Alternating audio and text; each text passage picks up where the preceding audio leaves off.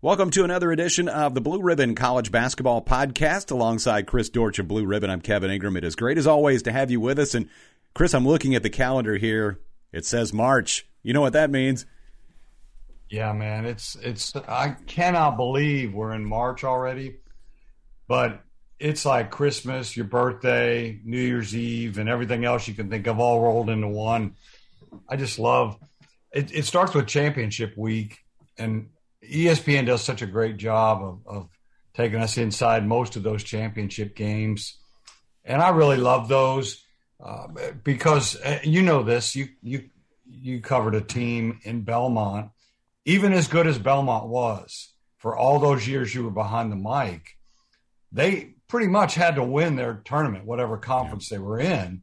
There was one exception. I guess that was in Coach Byrd's last year, right? Yeah, in, got, in 2019, got the at-large. Yeah, mm-hmm. But for the most part, what you're seeing is at those leagues. I, I hesitate saying mid-major. I, you know, I, I, don't know if that's that's a bad phrase, but uh, at that level, most of those kids they're not going to play pro. They're there to get an education, and, and, and because they enjoy continuing to play their basketball. But what I like about it is that they lay it on the line. Yeah. And to, to just get to the NCAA tournament is their national championship. So to see that unbridled joy when they when they win, uh, that's just the coolest thing. I've loved that ever since I've been following college basketball, which has been, as we said last episode, decades now. Decades, yes. yeah, but uh, but yeah, I love this this time of year better than any in sport, and and always will. Yeah, the the desperation that goes on in those uh, conference tournaments that are outside the you know the, the power leagues, where you know if you have a decent year in, in your conference, you're probably going to be in the NCAA tournament, but uh, that is not the case for for those leagues like the OVC or, or some of the others, where you see it's a one bid league and you you win or you go home, or you you might make the NIT or you might not. But uh, and then there's you know there's a lot of pressure on the team that's really the high seed. Like in the case of the OVC this year, Murray State has run the table and I got to think they're probably in the NCAA tournament, uh, regardless of what happens in Evansville. But uh, there, there's still some pressure on them to, to go ahead and, and close the job. I mean, uh, you know, and Belmont's been in that spot in some of the years that uh, that I called the game. So yeah, it's uh, those conference tournaments. Those are nervous times because that that those three or, or so days can make or break your entire season and uh, you know how you feel about where your program's going. So we'll see some of those bids start to go out this week. You look at the uh, the latest in, in Joe Lunardi's uh, projected bracket, his bracketology reports uh, on ESPN. Uh, the top seeds: Gonzaga, Baylor, Arizona, and Auburn. Kentucky, Kansas, Duke, and Villanova. Uh, those have moved around a little bit. Uh, I, I kind of look at the Big Ten. He has them with nine. Are they really deserving of nine teams? Does Indiana get in? They lost to Rutgers last night. Big East at seven. The SEC at five or six. I mean, I got to think six are pretty solid. I, I, don't know about what happens with Florida. So we'll see some of those things move around as you get into more of the power conference tournaments next week after uh, the, the power leagues finish up this weekend with the regular season play. Yeah, you, you mentioned before we went on about Florida. I'm particularly interested to see what happens there. They close out at home against Kentucky, but I look at KenPom and he's got the probability of, of uh, that they will lose that game, and if so, they'd finish at 19 and 12, 9 and 9. Now, uh, Joe Lunardi will tell you that a 500 or even sub 500 record in a power conference doesn't knock you out by any means. So, yeah, I'd, I'd be really curious to see what happens with Florida. They've they've got some puzzling losses, you know, some decent wins, uh, just like a lot of schools uh, at at the power conference level. Uh, this time of year, they just kind of feast on one another. Yeah, it's unusual in the SEC that, I mean, four teams really kind of broke away maybe a couple of weeks ago, and we knew that they were probably going to win those uh, top four spots and the the buy into the quarterfinals of the SEC tournament. But Florida wasn't one of them, and you know, at 19 and 12, 9 and 9, uh, they're, they're going to be, uh, they're going to have to perform in, in the league tournament for sure. Yeah, you got to think uh, that they'll maybe win a game or two uh, down in Tampa when the uh, SEC tournament is there next week. Uh, and you've seen those four teams break away: Auburn and Kentucky and Arkansas and Tennessee. Uh, they're all bunched right there together, and the Arkansas's not or uh, Auburn's not that far ahead of everybody anymore. And it's been interesting, Chris, to see how well those teams have played at home. They have held serve on the home court, and uh, it's it's remarkable when you add up all of those records and, and what you get. Yeah, the top four teams. Uh, Kentucky, Arkansas, Auburn, and Tennessee are 65 and 1 at home, and you, my friend, uh, attended the one. I wonder if if Arkansas knew that, whether they would brand you as a black cat. But sure. Vanderbilt took out Arkansas. Uh, when was that game? And that was really before Arkansas kind of caught fire, wasn't it? Yeah, we always talk about it. Sometimes it's not who you play, but when you play them. Uh, Vanderbilt played Arkansas in the very first game of SEC play. It was the first week of January. We went to Fayetteville, and uh, Vanderbilt held on for a one point win. They had a three at the buzzer to try to win the game and missed, and Vanderbilt won by one. And that is the only loss for any of those four teams, not only in SEC play, but overall. Uh, yeah. they, have won 65 of those 66 games, as you talked about. And, and I wouldn't have thought uh, when Vanderbilt won that game down there in January that that would be the only home loss for any of those teams. It's crazy. And, and the thing is, Arkansas, since a, a, rough start to the SEC, they started off 0 3, and since then they have been red hot. They they pretty much won every game in conference play, all but one, I believe, uh, since then. So they they've been terrific. Uh, they, they're really playing well. They they squeaked one out against LSU last night.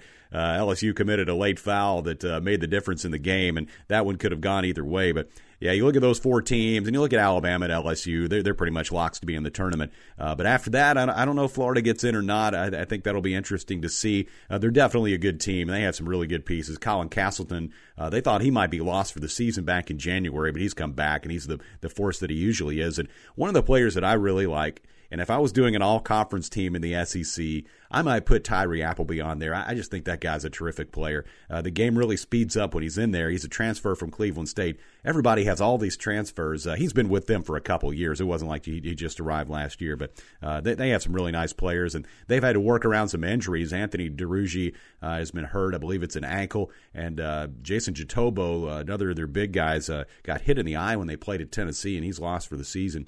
Uh, so yeah, we'll see over this next week or so if uh, Florida can do enough to get in. Now, if they beat Kentucky on Saturday, uh, we might wow. be might be having a different conversation about them. But I think those top six in the SEC are probably locks to make it. And I think that injury situation, like you mentioned with Florida, especially with Castleton being out, the committee takes that into consideration.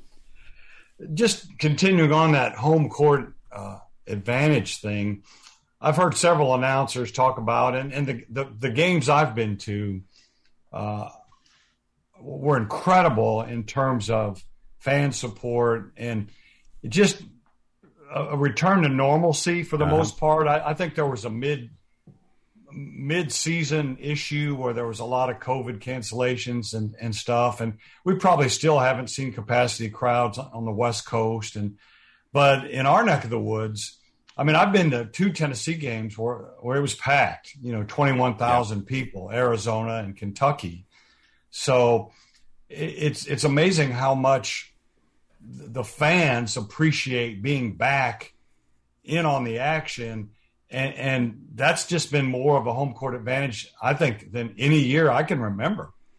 Yeah, and I've been to uh, to all all four of those teams we talked about, uh, Auburn and Kentucky and, and Arkansas and and um, uh, Tennessee, and we, we, we played at all those places, and there there are huge crowds every, at all four. Uh, to me, Auburn has the best home court advantage of anybody, maybe in college basketball right now. It's it's a great gym. The fans are just right on top of you. They have students around three three fourths of the uh, the basketball court, and uh, man, they they've got it going on down there. And Auburn plays significantly better at home than they do on the road too. No that, that, that's pretty noticeable. Uh, but yeah, Tennessee has a great home court advantage. Kentucky ha- has for years at Rupp, where they've always had uh, gigantic crowds in that building, and uh, you know Arkansas, Walton. yeah, Bud Walton. Uh, that's one of the great buildings in college basketball, and uh, they've used that to their advantage too. And yeah, that that place gets loud and, and, and rowdy. So yeah, that that home court advantage, and, and you're right. You've seen uh, the crowds come back. Uh, most of the places we've been have, have been well attended uh, throughout the SEC schedule. Got one more to go. Uh, going to go to Ole Miss on Saturday, and that that'll be a new building for me. I've not been in the pavilion. I know you've been in there and looked around. Yeah, you'll like Kermit it. Davis. Uh, looks like a beautiful place. I've walked around the outside of it, but uh, we'll get a chance to experience uh, that building. Ole Miss team has kind of had a rough season, but uh, looking forward to going down there and, and calling a game in, in their uh, newish arena. They played at the old Tad Pad for a long time, but uh, we'll see the pavilion firsthand on Saturday. Yeah, it's a nice, nice building, and I, and I think it, you you talk about those four front runners, or well, the top four in the SEC. If you were to add up the the best home court advantages in college basketball, I would say all four would be in the top twenty. Would Yeah, you? I, I would think so. I would think so for sure. Uh, speaking of, of home courts, one of the big games coming up this weekend will be Carolina at Duke, and it'll be the uh, the final game of the regular season for Coach Mike Krzyzewski. Uh, been a lot of really, really good stuff written about him. I, I was reading a Yeah. piece by Wright Thompson on ESPN. I, I have that ready to this read. morning. I read that. I read the uh, SI article that was written about him, and uh, there will be a bunch more stuff uh, as we you know get into the tournament. I'm sure there's going to be a lot of really cool stuff. But uh, Chris, I, I hope you don't mind. I took the liberty of uh, using some some money from our, our our Blue Ribbon podcast account, and I bought us a couple tickets to that game. They they're only like twenty thousand a piece, so uh, Oh no, not you, at all. you probably no. won't really notice it. Uh, maybe maybe No, we you- won't notice it with our bottom line. exactly. But that, that's gonna be that's gonna be an amazing scene, isn't it? Uh, Business expense. Dude. yeah, business. Yeah, you can write it off. You write that one on off when you, when you go see the tax man. Uh, but it's, it's going to be an amazing scene, and especially with that game and that rivalry, and, and Coach K uh, facing off against Carolina for what might be the last time ever, certainly the last time in the regular season on Saturday. Yeah, I. It's it's insane that that he's going to be leaving. I, I mean, there he's been a polarizing figure. I think not necessarily because of anything he's done, but maybe because of sustained success and fans thinking that maybe he gets a break and he baits the refs and you know he can be a little salty. There's no question about that. But uh, I'll tell you what, I got something in the mail the other day that's going to be one of my prized possessions. I've I've put put it way up on my shelf so my new puppy doesn't get to it. but uh, one of the deals when when uh, I approached Duke about putting Coach K on the cover of Blue Ribbon, uh, you know, I, I said I would send them a case of books, and I said all I ask is is if you could get Coach to sign one and send it back. So last week, uh, a UPS uh, parcel came. I'd gotten a, a message that it was supposed to come like four days before it showed. And I was thinking, oh man, what if somebody saw Duke on there and, and they stole it or whatever? but it showed up. And on the inside, uh, he wrote, Chris, thanks for all you do for our game. And he underlined our twice. Huh. And uh, I, I, I don't know. I, I appreciate that. And he had told me, uh, you do it better than me, but he, he had said one time blue ribbon's good for basketball but uh, i saw him at a, at a regional in atlanta and and, uh, and there's their staff had always bought nine copies so i'm good with coach k and, and i think he's the goat i really do Yeah. i mean john wooden's 10 national titles are kind of hard to argue with but that was in such a different era i think the fact that coach k holds every other record and has won five titles in, in the you know in in the modern era uh, I, I think that's going to stand the test of time. I, I think so too. It's hard to argue that he's not the greatest of all time when you consider what he's done at Duke. Certainly in a different era of college basketball, uh, what he did with USA basketball in the Olympics, and, and making that work. Uh, one of the book excerpts I read, wrote, uh, read from uh, Ian O'Connor's book was about how he made the dynamic with some of those superstar players in the NBA work, and and got them Not to, easy. got them to play together and, and be a unit and, and it was definitely not easy for a guy who'd coached college ball uh, throughout his career but yeah you do take all of that and roll it into one and uh, it's going to be hard for anybody to really ever be around long enough to to top any of that and these guys make so much money now that who's going to want to coach Yeah. for 40 years to have a chance to to top any of that so it, it's, really been a remarkable career um, I've called a couple games that involved him uh, with Belmont. It's funny, both were one point losses for the Bruins uh, against the Blue Devils. Uh, the first one in the NCAA tournament in 2008. Then we went to Cameron in the uh, 2011 2012 season, opened the year, and, and Duke won by one point in that game. So uh, yeah, just it's amazing to think about how long he's been around. I mean, I remember that '86 Final Four when he we got him there for the first time. They played Louisville in the championship game, and you know everybody, nobody knew how to say his name correctly back then or spell it or any of that. And uh, yeah. it didn't take long before everybody uh, knew who he was and what he was about, and became one of the uh, the greats of all time over several decades of coaching. Uh, and Chris, that will uh, lead us into our guest this week and a guy who's uh, been around the ACC pretty much his whole life, uh, Wes Durham longtime voice of not only ACC basketball and football. He works these days for the ACC network. Has been at a few different schools. Been at Georgia Tech. Been at Vanderbilt.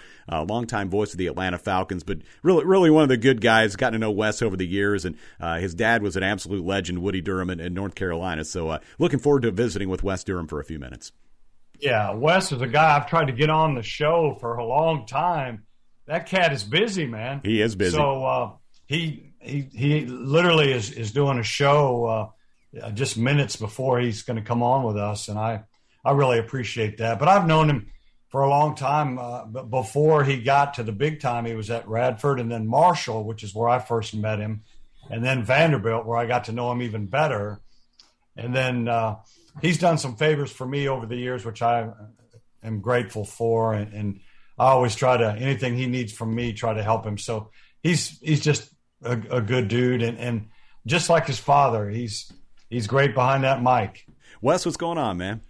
I'm great, Kevin. It's great to see you. It's great to see Dortch, friend for years, friends for tears, uh, as Dennis Hopper said in Hoosiers. And uh, no, it's great to be with you guys. Always fun. And uh, Dortch knows this. I'm uh, my dad was an original subscriber to the Blue yeah. Ribbon. Hmm and uh, I have tried to be as loyal and trustworthy in uh, in my acquisition of the publication every year. so I'm I'm delighted to see you guys doing something like this. I know it's fun. Wes, everybody knows your dad was a legend. Uh, mm-hmm. You know, he was at Carolina from '71 to 2011. Was there ever a time when you didn't want to follow in his footsteps? uh oh God. Let's see yeah, when I was 12 or 13, I really thought I was going to be something in basketball. Um, you know, I mean, I had every aspiration like any kid who grew up in kind of in the ACC footprint. I mean, you know, Bobby Jones was one of my favorite players early who played at Carolina, yeah. later won a world championship with Philadelphia. Yeah, super player. Um, Walter Davis is my all time favorite Carolina player. It's not even close. and yeah, so I mean, the when I went to basketball camps from like 9, 10, 11, I was six feet tall and 185 at 12. So, yeah, I thought I was going to be somebody, right? and then everybody caught up, and I realized, well, okay, wait a second here, Hotshot. You're not really going to be anybody at all. And, um, you know, like every one of us, I, I, mean, it's funny when we get in groups like this with other guys that do this for a living, you all find out that the reason you ultimately did this was because you loved the sport, right? You loved yeah. the sport and you wanted to stay connected to it and you clearly didn't have the ability. Some ceilings were higher than others, um, and you found a way to stay connected. And I still say to this day, there is no joy like showing up at the game. I mean, the, mm-hmm. the when you get out of the and boy did we miss that during the pandemic. I mean, oh. looking at monitors and doing games was a nightmare. But going to the game is still when you get out of the car at a football game or a basketball game. When you first hit the door and get into the arena, when you're in the bowl, whether it's football, basketball, baseball, that's when you realize this is why you do what you do. And, and, we're so fortunate. Um, yeah. Wes, I was looking at your uh, bio. Did you start your career as a disc jockey? Oh God! Oh man! you know, when I went to Georgia Tech, and that's like I want to say that the second year of 18 that I was at Georgia Tech, the student newspaper did a story on me, and Wikipedia and the internet are wonderful lines of communication in America. Um, the guy asked me, he said, What was your first job when you kind of really got to do what you wanted to do? And I said, To be honest with you, I was a disc jockey at a roller rink. And I said, Just think about it. I mean, you know, here I am, 16, 17 years old in high school, and I get to go play music on a Friday and Saturday night at a roller rink. First of all, it was music, which everybody, you know, at that age, you're into everything. Michael Jackson's uh, Beat It and Thriller had come out. Van Halen had 1984 out. I mean, it was awesome. Plus, it was a high target zone, Dortch. Don't lose sight of the end game, right? yeah, no, no, I, mean, I know what you're going to say. Yeah, I mean, you know, it's like everybody, you know, all, my best friend in high school last summer, he's got a, he now lives at Topsail Beach because he clearly didn't go into this business. Um, and he said uh, he started telling his wife the story of me working at the at the roller rink as a disc jockey. And she started smiling. He goes, "What are you smiling about?" And she goes, "I can understand why he'd want to work at the roller rink." And I said, "Finally, forty years later, my reality, my vision has come into focus with somebody who understands why I did what I did." But yeah, that's true. My first, and I didn't work there very long, but yet it's the question everybody says: "You really played records at a roller rink?" Yes, I did, and it was awesome, and I had a blast, and I did it uh, basically from December 1st of my senior year in high school all the way to the month of May, right before I graduated, because my parents had already moved to Chapel Hill. From I went to high school outside of Raleigh at Apex and uh, worked at the Sports World on Buck Jones Road in Cary, North Carolina for five glorious months, four and a half glorious months. well, I, I, never DJ'd the couple skate at the uh, roller rink, but I did do some overnight DJ work uh, spinning the hottest hits. So there you go. See? That was that yeah. was 30 years ago. I was thinking about that back in I, February. It's crazy. But but all right, here's the secret though. When you DJ, not like a roller rink, but when you work at a radio station and then you end up doing games for a living, mm-hmm. Kevin, mm-hmm. you learn how to back time. Absolutely. You learn how to do formatics. You learn how commercials work. So people laugh all the time when we used to play Thursday night football at Georgia Tech. We used to have like a two hour pregame show. Well, there was no point in trying to take another hour from an affiliate. We're in the weeds here real quick, and I'm sorry. It's all right. But all right. when you when you steal that hour of the pregame show. Like you didn't want to tell a radio affiliate, hey, for a 720 Thursday night kickoff, we're going to start at five o'clock. A radio station would lose its mind, right?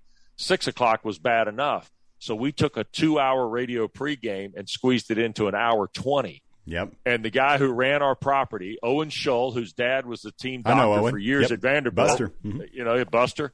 Owen Shull looked at me one time and goes, How do you do this? I said, Because I worked at a radio station when I was a kid and I learned how to back time.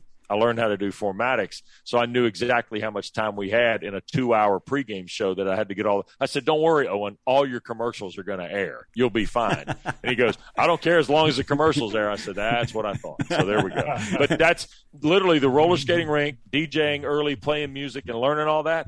If you can command that kind of knowledge, it's it's one of the easiest benefits to your career as you move forward, as you know. Mm-hmm.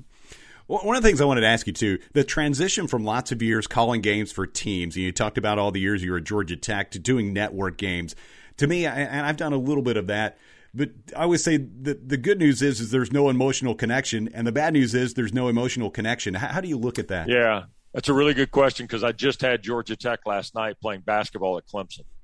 And, you know, I've been gone from Georgia Tech now. This is my ninth year in television yeah, our my ninth year in t- TV. I will uh, in June. It will be nine years since I left Georgia Tech, and you know that's two generations of players. That's mm-hmm. two cycles of four years. Even in the portal and one and dones and everything else we've got going, that's still eight years of two classes, two full classes.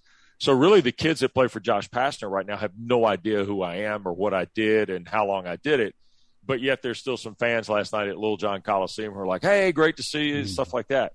You're right about the emotional attachment. The interesting thing for me, and I think I've been very blessed because I came to Georgia Tech in '95 and I had, you know, institutional knowledge of the ACC, as Chris mm. said, through my dad and and kind of growing up in the footprint. Now, um, my mom finds it really interesting that I'm friends with coaches at a lot of schools. That I've gotten to know guys on a personal level and Chris, I'd relate it to kind of what you know you've done nationally for years or in the southeast for years. You develop relationships with guys at, at various levels, Kevin, and so you pull for guys to win. Right. And when it's two guys you like, you you, you hope is there some damn way they can tie? I mean, because you become friends with these people. Now, I was fortunate to have really good relationships and friendships with most of the coaches I worked with at Georgia Tech. I mean, Paul Johnson and I played a ton of golf together. Chan Gailey and I played a ton of golf together. Paul Hewitt and I got to know each other really, really well and still stay in touch. Same with Bobby Cremins, who cracks me up every time he answers the phone, let alone starts talking. yeah. Um, but to me now, you know, I, I, can't tell you. I mean, Chris is wearing this ETSU hat. Well, Steve Forbes has now become a friend. He's second year coach at Wake Forest because yeah. we he connected over the fact of how much you know he respected the fact I'd grown up in it and I respect the fact of his journey to become what he's become. So you become the relationship game, Kevin, is the emotional tie you sure. would have to winning or losing with your school. And I think that changes. And in all honesty, Chris, I, you probably feel the same way here. I think that that is you end up feeling bad for people when they lose more than you're happy for people when they win sometimes, right? Because you know you know how damn hard it is to win. And the losses, I think they I think the the losses you can process the losses. It's the continuing to win. And once you start winning, Chris, if you don't win after you win, I think it's really hard. I people I don't think realize at any level, fellas, how hard it is to win. The losses I think they can process. I think it's the winning that man, when you win, it's like a relief, right? Mm-hmm. Because the losses just give you a whole different dynamic. Yeah, I mean, you're so right. When I was a student at East Tennessee State, Sonny Smith was the coach there, and he's still yeah. working behind the mic at 85. Yeah. yeah. and he and Andy doing the games at Auburn, they're they're awesome. Saw them. The oh yeah, night. and yeah. he he kind of took me under his wing. I worked for the school paper, and he taught me things about the game of basketball. And one of the right. most important things he taught me was that coaches uh, get too much blame when they lose and too much credit when they win. Yep. So I've always been one to err on the side of coaches uh, because I know it it ain't easy. And somebody no. could say, well, you know, they make three to five million dollars a year, and not all of them. Blah. But I'll tell you what, uh, you know that that's a nice little concession, but that doesn't make it any easier to sleep at night uh, when you yeah. lose. And and I'll give you guys a quick example. My son now is in this business. He's in coaching. Now wow. he's he's not a coach. He's a graduate assistant manager, and ironically, it's at Clemson. He's working at Clemson for Brad Brownell, and he loves basketball. It was always yeah. his favorite sport, and uh, he never played high school ball in Cobb County in Georgia. He went to Kennesaw State, knowing he wanted to be a manager because he he ultimately at least this was the last plan I heard. Mm-hmm. he he really wanted to work in player personnel in an NBA team. He loved the NBA and and actually in his senior year in high school, Kevin, he talked to a bunch of scouts. He went to like two or three games with me so he could talk to scouts at games yeah. about, you know, what was your journey? And then he heard the story of Rich Cho, who used to be the GM of the Charlotte Hornets, who got an aerospace engineering degree, I think at University of Washington, ultimately ended up being a GM and then he heard from Paul Hewitt the Lawrence Frank story, the student manager mm-hmm. deal, right? Well, if you're a student manager, Lawrence Frank becomes what's he's the GM of the Clippers now, right? Yep. So, I mean, and you know, Dortch, your years working with Wallace, right? Yeah. I mean, he didn't yeah. play. Wallace never played. No. So, it, at the end of the day, Will has gained a lot of momentum and confidence from the fact that if you're connected to the sport, you work hard, you understand it. And fortunately, you know, he was able to kind of network himself into a spot where – you know, Brad and his staff thought he would bring something to the table as one of their GAs, and he has had. He said, "I may be getting a master's in something else, but I'm getting a PhD in basketball working yeah. with Brad Brownell." And now, and, and it's funny. My wife said this the other night. She goes, "What happens if Will ever becomes a head coach and you have to do the games?" I said, "I won't be able to handle it." I mean, because now I'm emotionally like I watch more Clemson now because I know he's on the staff, right? Yeah. So, Kevin, to your point, I'm in. I'm back riding the bus now. I'm, I'm hosting the yeah. show. I mean, I'm thinking, oh my god. So last night here they are playing Georgia Tech, and Dan Bonner's doing the game with me, and we've become great friends. And Dan great looks at guy. me at the under eight timeout, and he goes, "This could be a tough night for Will in the film break, right?" I went, "Yeah." They were down twelve and they came back in one, and Bonner goes, well, it's a good night for Will. We can move on. So there you go. but you're right, Kevin. It does change dynamically the way the way the whole relationship works when you're affiliated with a team and then you go to something like television. Wes, what's it going to be like uh, Saturday? Uh, you'll have a hand in, in that historic yeah. uh, occasion. Tell us about maybe this year and how it's culminated to Saturday. Well, the interesting position uh, about Mike Krzyzewski's final game is that it is Carolina. Yeah. So it adds to just it adds another half dozen layers to what Duke Carolina already is. And here's the pocket irony of this too. Had Coach Smith retired and announced his retirement, his last game would have been in Cameron because he wow. finished in the 97 season, which yeah. is the odd year. Uh, or no, his last game, I'm sorry, would have been in Chapel Hill. It would have been at Smith Center because it would have been the odd year. The even years, Cameron, the odd years are always uh, Chapel Hill. And Coach Smith was never on that timetable. I understand exactly, and Coach K doesn't have to answer to anybody on this. but I know exactly why for the stability of the program and where the game is today, Chris. He had to do what he had to do last summer. He just had to. I mean, we all know how college basketball works today, for right or wrong.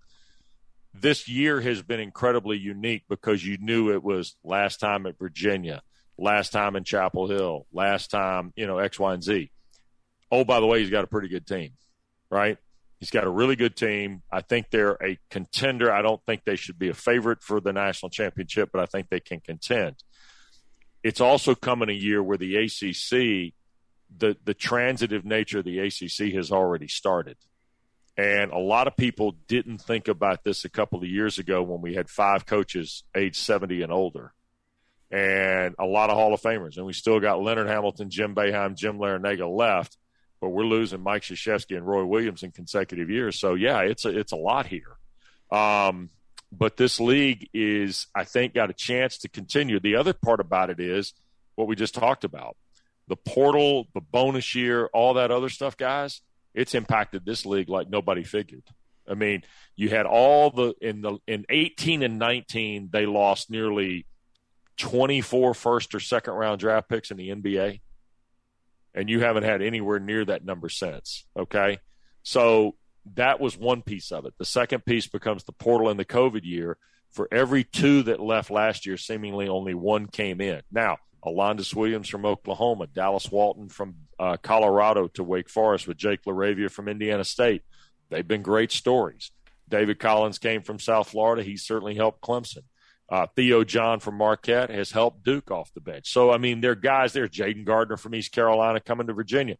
We just haven't had enough of them, Chris. I mean, that's the, the issue. But to answer your point, Saturday night is a uh, is a special moment in Atlantic Coast Conference history. Clearly, an, an emotional moment at Duke because nobody's going to coach this long again in this industry. Mm-hmm. This this sport's not lending itself to anybody. You get to twenty, you ought to pat. Tom Izzo ought to pat himself on the back. I mean, you're at 20 plus. Congratulations. I mean, you know this, Dortch. This, this industry has now changed where it's more like football than bat. The legacy industry in college athletics at this level, it's not going to be the same. And so when that guy walks out the door at the end of the year, I think he's the last 40 year coach in major college basketball. Want to ask you real quick before I let you go, Wes. Uh, as far as teams getting into the NCAA tournament, uh, we can look at the, the bracket projections and all those things. But what do you feel like is realistic? I think five is the ceiling, Kevin. I've never felt six had a chance, and if they're not careful next week in Brooklyn, could be four. Yeah. To be honest, um, you know the the number that everybody's going to talk about next week is the number they spent all of January talking about, and that's four and sixteen in non-conference games against ranked opponents, and Duke has two of them. Gonzaga, and Kentucky. Uh, and that's fair, but that's been a declining number for three straight years. I mean, you got to go back to 18 to find a year where they were dominant against non-conference ranked opponents. Uh, 19, they were really good, but 18 and 19, their last two best years, they've been declining ever since. The other thing that doesn't help the league is we're probably getting ready to set a percentage mark for the first time since 1987 of home court winning percentage in the ACC being somewhere under 57 percent. So there's no advantage of playing at home this year. So to me, five is the number. Duke is in and Notre Dame is in right now. And if we tape this next Monday, I might be able to give you one more. Yeah. But right now, I would say two of the five are locks, and the rest of them are kind of. I think Carolina's probably in. Miami's probably in. Yeah, Wake. You know, I've I've heard everything under the sun, but I think they're the fifth. But I think the four buys the four double buys and uh, and Wake Forest are who I'm most confident about going. Well, it's always great to catch up with you. Thanks so much for the time. I uh, hope we can uh, have you join us again down the road.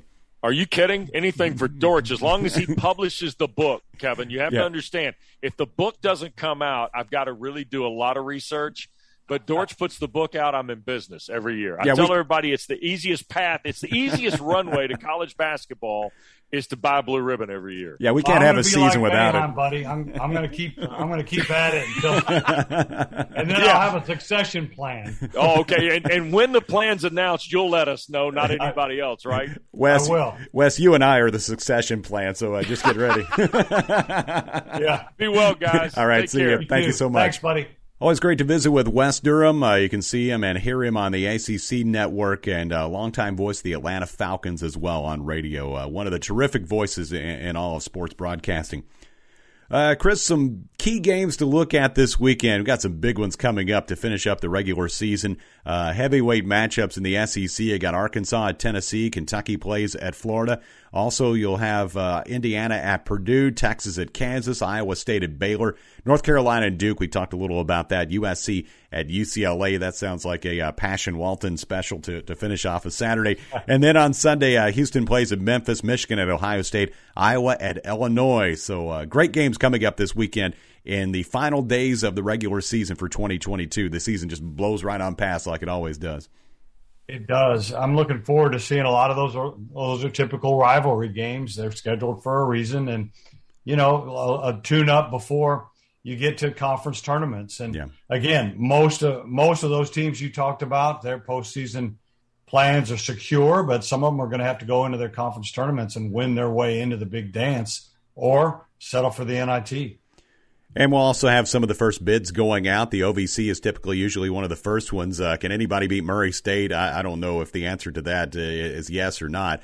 Uh, if, if it's anybody outside of Murray or Belmont or, or Morehead State, it'll maybe the, the biggest upset in uh, a, a, decade or two in college basketball. So uh, that will happen sure. on Saturday up in Evansville. Uh, coaching moves, Chris. There have been a few of them, uh, some that have been made and some that won't be made. Uh, Patrick Ewing will be staying around at Georgetown. There was speculation that he might be out. Uh, Matt McCall, a guy you know well from his days at Chattanooga, uh, will, will be out after this season at UMass. And what about Tom Crean at Georgia with the Bulldogs uh, having only won one SEC game? lots of speculation about his future in Athens. Yeah, I mean, uh, if if you read the pundits, uh, that's that's all but a done deal. I, I can't imagine how it wouldn't be. I, I, think he's a good coach and a good guy, but you come to find out he's he's typically hard on his players, and that's just led to a revolving door in yeah. Georgia, including a couple, uh, KD Johnson, Sahvir Wheeler, uh, that transferred uh, in in conference like Wheeler transferred to Kentucky and, and makes that team so much better. And KD Johnson, I mean, if it weren't for KD Johnson, Auburn w- would have about six, seven losses, including last night at, yeah, Mississippi, Mississippi State. State. He yeah. just caught fire and and and and carried um, Auburn in overtime. So yeah, all the transfers, and I think obviously their record uh, they're going to probably lose 19 conference games and and attendance. I, I mean, I, have covered games down there in the past before he got there where Tennessee was playing, say, and that building was you couldn't tell what the home court advantage was. And it was similar to that the other night when Tennessee played there. So that's kind of the death knell, I think. Uh, Patrick Ewing gets a a new lease on life, even though they're working a, an 18 game losing streak and they're six and 22, haven't won in the Big East. Uh, you know, he's only had one season above 500, including last year they weren't, even though they won the Big East tournament and got in the big dance. And then Matt McCall, uh, I do know him. I might even uh, talk to an AD at Chattanooga on his behalf when he got the job. And uh, he did a great job his first season with Will Wade's players. Second season, he kind of lost control of a, of a good team a little bit, and uh, I don't know. He just seemed in a hurry to get out, and he he, he took the uh, UMass job, even though it wasn't it wasn't remotely familiar with any place he'd ever been or worked. And first day on the job, I, I heard a player threw a basketball at him during a, a workout, and, and I'm like, dude, man, I'm, I, I mean, some people just take these jobs because they think they're a step up, but I think it's coaching, and the best ones can attest to this. It's it's like a chess match. You work, and Rick Barnes is like this. I mean, uh, I mention him a lot. Just somebody that I've gotten to know really well. But he starts out at George Mason, wins twenty there, stays just one year, gets the Providence job, then goes to Clemson, then goes to Texas then goes to Tennessee. And, and I think he, he would tell you that even though he loved it at Texas and was successful there, he's, he's finally at age 67, a contented man. Yeah. Uh, all these machinations he's made have led him uh, to a place where he can finish out his career. And who knows? I mean, Coach Boeheim is 77 and still going strong. He's got 10 years on on Coach Barnes. Yeah, and I guess Syracuse has uh, apparently put together the succession plan for, for Jim Boeheim, but I don't know. I don't know when they're going to put that plan into place. So, yeah, some of the coaching yeah. moves taking place, and I'm sure we'll see uh, several more as we go through the next week or so here. Uh, we've been uh, featuring teams that we think might be uh, ones who can wreck people's brackets. Uh, call them the bracket breakers, and you've done a great job of profiling this not on not only on this show but uh, on the on the uh, Blue Ribbon newsletter that comes out every week. this week's team, Chris, we'll talk about is North Texas. They have a 14 game win streak going into this week in Conference USA. 22 and four overall, 15 and one in that league. Their only loss was to UAB back on January 6th. Tyler Perry's having a terrific season. they'll play at Texas San Antonio and UTEP to finish up the regular season this week. They're going to be off to the American Conference next year, but uh, doing some damage in Conference USA and may do the same in the NCAA tournament this month. Yeah, I mean, I, I don't even know. People might say, uh, duh, when we mention this because they took out Purdue last year. But Grant McCasland, I mean, he's from Texas, and maybe that's that's the job where he wants to spend the rest of his career. I don't know, but he reminds me an awful lot of Chris Beard uh, a guy who's done it at every level, uh, been a quick fixer upper and been able to turn programs around and done it with transfers and stuff. Tyler Perry is a, as you mentioned, is a junior college transfer and he, he's got a lot of JUCO guys. I really like this team. Uh, they're the leading uh, scoring defense team in the nation. They're only giving up 55.3 points per game. And they've also, this is huge, they've surrendered the fewest threes per game only 4.1. And. I think if you can do that, uh, you can keep teams from either running away from you or coming back on you. The only thing I don't like, oh, here's another cool thing. This team has six left-handers on its roster, uh, and, and, I've heard. I don't know if you've heard this, but people have told me that uh, it's obviously right-hand dominant world and game, but if you got a bunch of lefties, it can give you a little bit of an advantage because it gives the left-handed shooter against a right-handed defender just another little second to squeeze off a shot. So I don't know. Take that for what you want. I don't think I'd fill out a bracket based on that. uh, the one thing that worries me about the Mean Green, um, they are a crummy free throw shooting team. Uh, they're 300th of 358 uh, at, at 67%. Uh, I guess that's not crummy, but it's not great. Three of their starters, though, are under 60% from the free throw line. So close games might not be good. If they can keep it uh, from being close toward the end, I, I think they can win a game or two. They, they really guard you. They should match up Tennessee and North Texas in like a 4-13 game because Tennessee always has lots of left-handed guys too. They don't have as many this yeah, year as they, as they, used to. I think they had like six or seven on the roster last season, if I remember correctly. They've got three. Uh, I, I, know uh, Josiah James is lefty. Uh, Vescovi is lefty. John Fulkerson is lefty. They may have a couple more still, but yeah. Uh, but yeah, that's that's where I heard that. I I don't know. It, it, I guess it kind of stands to reason. You know, if you're shooting from the port side and a right hander's trying to get to your your shot, maybe you got an extra little second to squeeze yeah. it off. I don't know. It sounds good. Yeah, it sounds good. it's a great theory anyway. So uh, yeah. we'll, we'll, keep an eye on North Texas and we'll bring you some more bracket breakers as we uh, move through March here. Speaking of great shooters, one interesting thing I saw the other night, I was uh, calling Vanderbilt, Florida on Tuesday night at Memorial Gym, and and Florida's color analyst with with uh, Mick Hubert, who's the legendary voice of the Gators, yeah. is, Lee Humphrey, who played on their back to back championship teams uh, about, yeah. about 15 years ago in 06 and 07. And apparently, it's a pregame ritual that he gets out and puts up some jumpers before the game. So we're sitting there watching him, and Lee Humphrey can still shoot the rock. I mean, yeah. It's it's a few years after he's played, but I mean, he gets out there. He must have knocked down at one point about 10 or 12 three pointers in a row. And apparently he does this on the road, and the student sections uh, get a get a kick out of it watching him do it. And some are, some of them were like, "Why doesn't this guy play on the team?" And not really knowing what the history is. Uh, I was talking to to uh, to Florida's guys about that. It was really entertaining to watch, and and it, it made me think about those great Florida teams that won back to back championships. I mean, they're they're the only team since Duke in 91 and 92 to win back to back in the tournament, which is, gosh, that's just almost impossible to do. To I win, have a story to win those that. six games two years in a row. I have a story about that.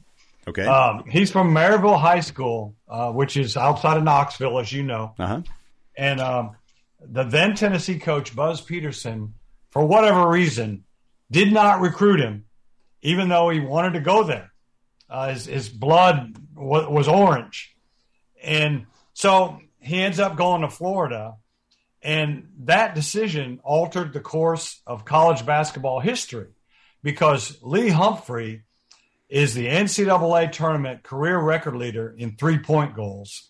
So, and, and even though they had guys that were drafted uh, into the NBA, he was a key cog in those back to back championships. So, not only did he diminish his own team by not taking Lee Humphrey, uh, but he, he, he really gave, uh, I think, Florida the key ingredient or well, a key ingredient to winning back to back. I don't think they'd do it without Lee Humphrey. So, you know, uh, it's funny the the repercussions that recruiting decisions make. Uh, I've, I've, i could write a book on those. Actually, uh, so many coaches have told me so many stories about kids that got away. That's a Lee Humphrey story. He, he, was out there in his Florida orange polo knocking down jumpers at Memorial Gym on Tuesday night. He probably still looks like he's uh, young enough to play. Absolutely. And, uh, and if you do your book about college recruiting, uh, I want to see at least one chapter on, on a young man named Steph Curry because I think oh, that's yeah. that's one of the most amazing recruiting. I, I don't know if you want to say misses, but pretty much anybody high major could have probably had that guy. He ends up at Davidson now. He's the greatest shooter in the history of basketball. Kevin, so. I, I, I, have I have Steph stories too. He was there. Davidson was in the SoCon um, when he was there, and I got to see him quite a bit because I live in Chattanooga. And the first time I saw that kid, literally the first time, and I'm not saying that like I should be coaching or anything, you could tell he was special. And it had nothing to do with his jump shot. This kid kept his head up and was always thinking ahead. He was always looking at the next play, always passing the ball ahead. You know, Davidson likes to, to, to run the break and if you didn't watch out, if you were a Davidson teammate, the ball was going to bounce off your head. And then he started shooting the ball. It was pure as the driven snow. And I'm like, who in the heck? Even his father, Dell Curry's alma mater, Virginia Tech, wanted him to go to a prep school. It's like, I, I just couldn't believe it. But by the time he was done there, his junior year, and everybody knew he was going to go pro. They play in Chattanooga. 9,000 people showed up for that game. They haven't had 9,000 people since. uh, that, that was their, that's been their biggest crowd in probably two decades just to get a glimpse of Steph Curry because everybody knew he was headed. I don't think anybody knew he'd be as great as he was, but I think you could say he could be the goat of shooters. And everybody missed on him but Davidson. Yeah, I, I think at this point, and I've thought about this a lot. I try not to have recency bias and, and, and, like go over the top in saying somebody's the greatest at something, but having watched a lot of basketball for a long time, he, has got to be the greatest shooter. I, you just watch. I mean, he not only is a great shooter, he revolutionized basketball in a lot of ways. Uh, you, you, never saw kids out there shooting 30 footers until he came along, and now you see it all the time. So, uh, yeah, just one of the all time greats, and uh, from, from, Davidson to, to being a, an NBA Hall of Famer, and he's just uh, been a remarkable story in college basketball and, and pro basketball, certainly uh, since his days when he almost took Davidson to the Final Four. One shot away, right? Yeah, they were one, one shot sh- away against Kansas, right? he uh, took that, right, and missed it. Mm-hmm. Yep. so crazy. It really it, it would have been great for him to get in the Final Four. Chris, always uh, a lot of fun looking forward to what's ahead in March, and we'll do it again next time, man. Sounds good, buddy. He's Chris Dortch. I'm Kevin Ingram, and that is the Blue Ribbon College Basketball Podcast.